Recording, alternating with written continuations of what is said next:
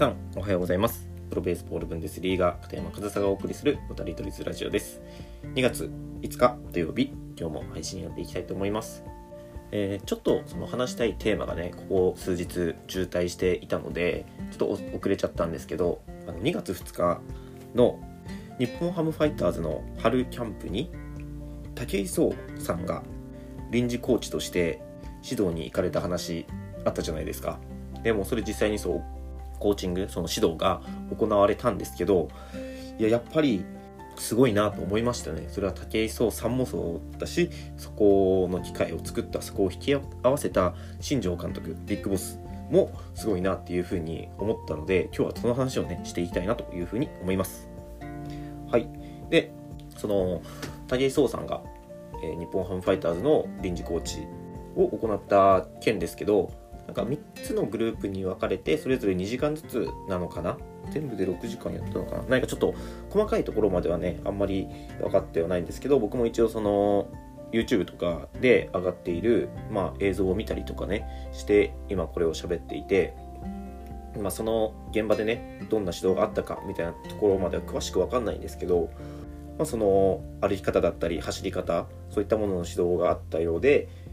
で実際にもうタイムもほとんどの選手はタイムも速くなったと、もういきなりそういった結果を出したということですよね、その武井壮さんは。で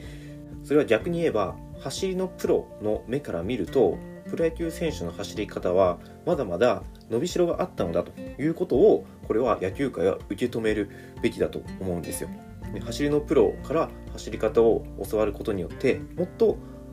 高いパフォーマンスが発揮できる、これまでそういった機会ってなかったじゃないですか。で新庄監督がこういった機会を作ることによって、もう本当に野球界にすごいプラスになったと思うんですよね、今回のこの武井壮さんが春キャンプに来られて実際に指導をしたということで、それをちゃんと、まあ、武井壮さんも野球の経験があるので、まあ、その競技との噛み合わせみたいなものもうまくいったんでしょうけど、けどその新庄監督のオファーにただ来て教えるだけじゃなくて、しっかり結果も残して応えるっていう、その武井壮さんのそのパフォーマンスもすごいなっていうふうに思いますし、やっぱりこの出来事っていうのはもうただのエンタメとかニュースで終わるには本当にもったいない、僕はすごく重要な出来事が起きたんだというふうに捉えています。でえー、その新庄さんですよね、本当にこの機会を作ったのはすごいと思いますし、あのー、その映像を見ると、その武井壮さんは選手に囲まれてその選手に指導をしているわけですけど、その周りにいる選手や新庄さんも、まあ、一緒に見てねちょっと体を動かしたりとかしながら一緒にやったりもしてる映像もありました。であとは稲葉 ジーエム、稲葉さんもですねその場にいてその話を聞いてるような感じだし、その周りのコーチスタッフも真剣に話を聞いてたんですよね。それって本当にチームのなんですかね、プラスでしかないなっていうふうに思ったんですよね。やっぱりその走り方とか教えてるコーチもいたでしょう、その中には野球の中で、まあ、走塁コーチって呼ばれるポジションがあるんですけど、そういった選手もそこに選手じゃないか、そういったコーチもそこにはいたと思うんですよね。でそこで選手と一緒に学ぶことで、その指導力のプラスにもなるわけじゃないですか。で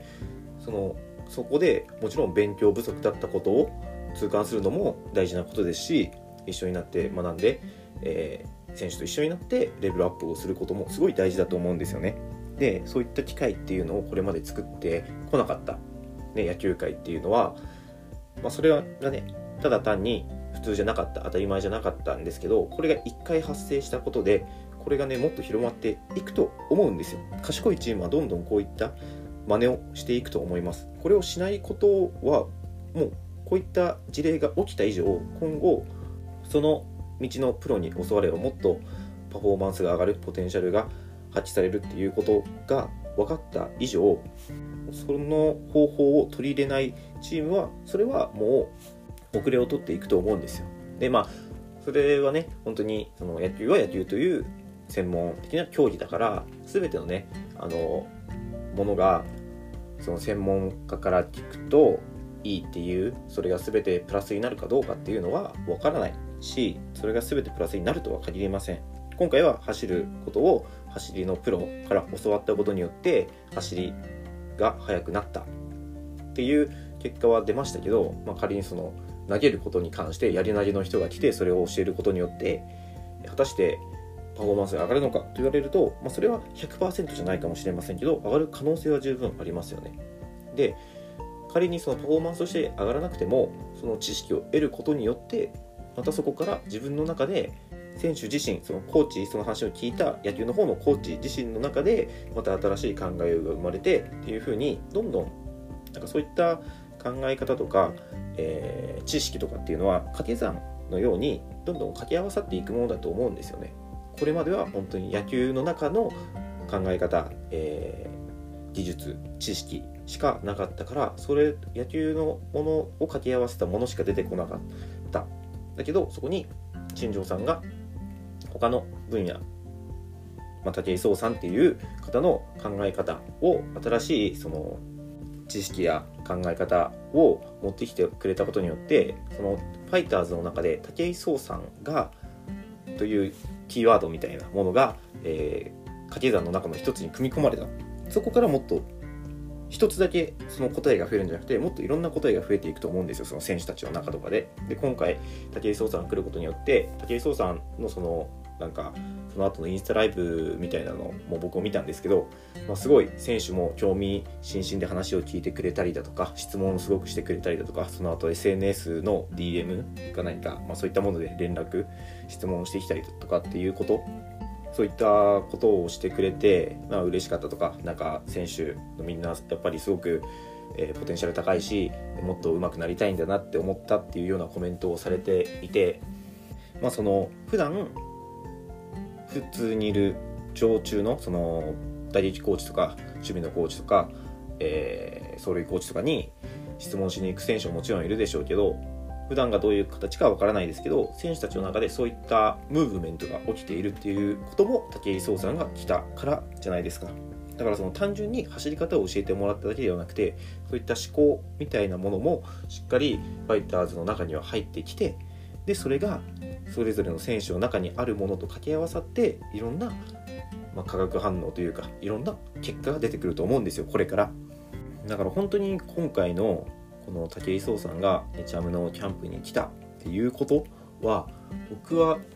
めちゃくちゃ大きな出来事だと思います。そしてそれをした新庄監督の功績っていうのはもうすでにすごいものだと思います。今後どんどんこういった動きって増えてくると思うのでそれを始めた新庄さんの功績はこれからの野球界に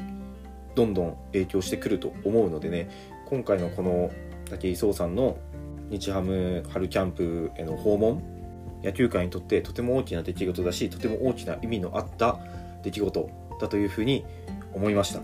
で、ちょっと僕もまだ詳しくは把握してないんですけど、えっと、これから室伏さんも来られるのかなね、そうなってくるとまたそこでまた新しい